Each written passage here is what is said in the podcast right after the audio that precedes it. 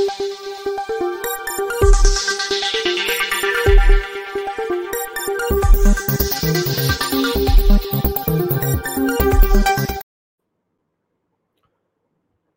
राम।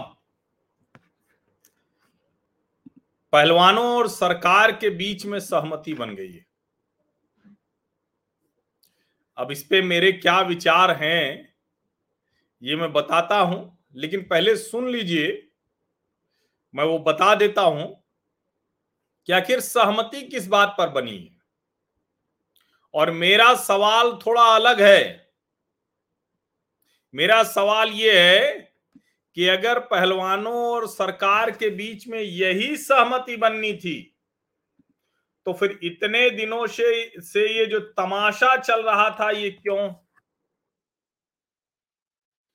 जब भारत की संसद का लोकार्पण हो रहा था तो उस दिन पहलवानों ने वो सब क्यों किया? क्योंकि जो सहमति बनी है, वो लगभग लगभग वही है। जिस सहमति पर पहले दिन से सरकार थी।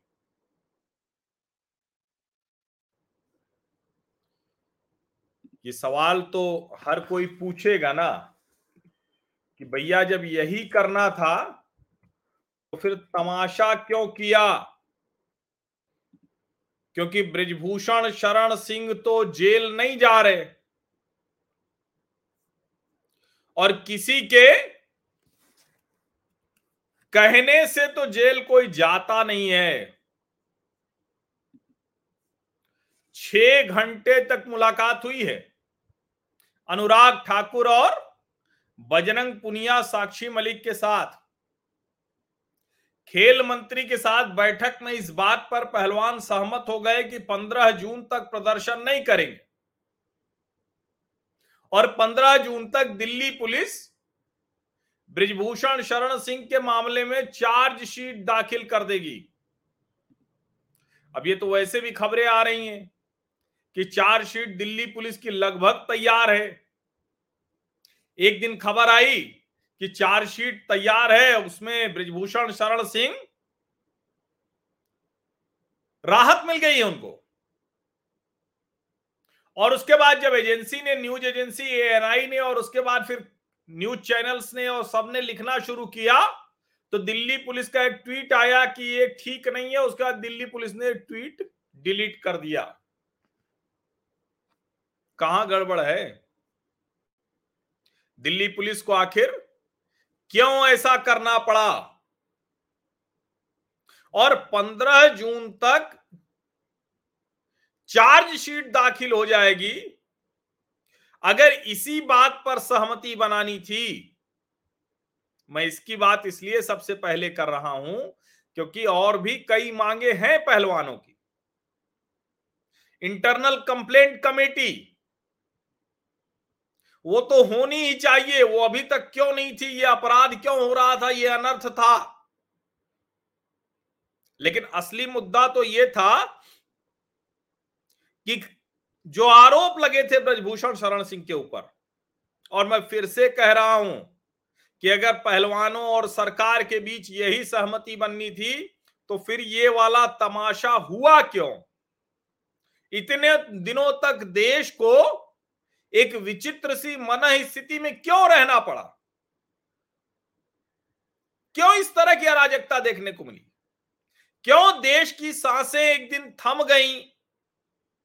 लोग पीड़ा में आ गए, दुख में आ गए कि हमारे देश के पहलवान गंगा में मेडल बहाने जा रहे हैं। इसका जवाब कोई देगा या नहीं देगा? कोई है देने वाला इसका जवाब? पहलवान और सरकार तो यही बात थी।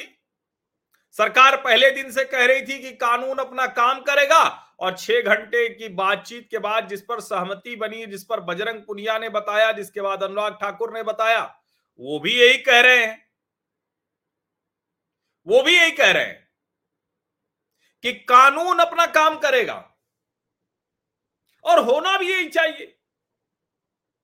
भाई देश में संविधान के तहत बनाया गया कानून नहीं काम करेगा तो फिर किसके आधार पर कार्रवाई होगी? कैसे सब कुछ तय होगा? कोई और तरीका हो सकता है क्या? या कोई भी और तरीका होना भी चाहिए क्या?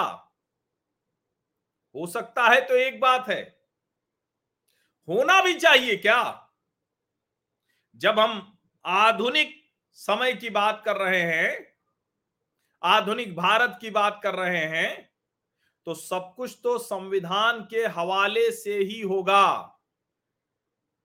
सब कुछ संविधान के हवाले से होगा। और अगर सब कुछ संविधान के हवाले से होगा तो उसमें किसी खाप पंचायत की कोई भूमिका नहीं रह जाती। किसी महापंचायत की कोई भूमिका नहीं रह जाती। हम ये कह रहे हैं, ये करो, इसकी भूमिका नहीं रह जाती। उसमें एजेंसियाँ और न्यायालय उनकी भूमिका रहती है। क्या पहले वो भूमिका नहीं थी? अगर सरकार पर वो आरोप थे तो सर्वोच्च न्यायालय में जाने के बाद जब एफआईआर लिखी गई तो सर्वोच्च न्यायालय के पास ही जाते। कानून की प्रतीक्षा क्यों नहीं की गई? अब ये पेच आता है। और मैंने बजरंग पुनिया की बात पूरी तरह से सुनी, जो उन्होंने निकलने के बाद कही। उन्होंने कहा कि जो उस दिन हमारे ऊपर जो एफआईआर हुई है, वो सब भी वापस होगी। अब एक ये कहा जा रहा है कि जो कुश्ती संघ का चुनाव है, वो निष्पक्ष तरीके से हो। ब्रिजभूषण के परिवार का कोई भी सदस्य कुश्ती संघ में नहीं होना चाहिए। और उसके साथ पहलवान कह रहे हैं कि हमारे ऊपर जो एफआईआर है, उसको भी रद्द किया जाए। इसमें एफआईआर को छोड़ दे तो सब कुछ तो वही है, जस का तस। क्योंकि एफआईआर तो तब हुआ जब संसद के लोकार्पण के दिन ये पहलवान संसद भवन की तरफ़ कूच कर रहे थे। सोचिए जरा। संसद भवन की तरफ़ कूच कर रहे थे। जिस दिन पूरी दुनिया भारत के गौरव को देख रही थी, उस दिन वर्ल्ड मीडिया में पुलिस का दमन वो भी दिख रहा था। दिख रहा था कैसे विनेश फोगाट और साक्षी मलिक उनको पुलिस पकड़ रही है, पुलिस के नीचे दबे हुए हैं। ये सब तमाशा क्यों करना पड़ा फिर? और क्यों किया? क्योंकि ये एफ़ तो हुई ही इसलिए।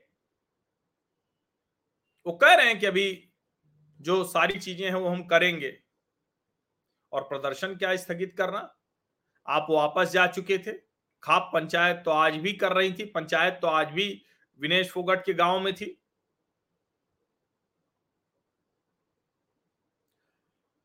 डब्ल्यू एफ़ आई की जो इंटरनल कंप्लेंट कमेटी होगी, उसकी महिला एक अध्यक्ष होगी, इसमें कौन सी बात है? तो बहुत ज़रूरी चीज़ है और ये पहले क्यों नहीं थी?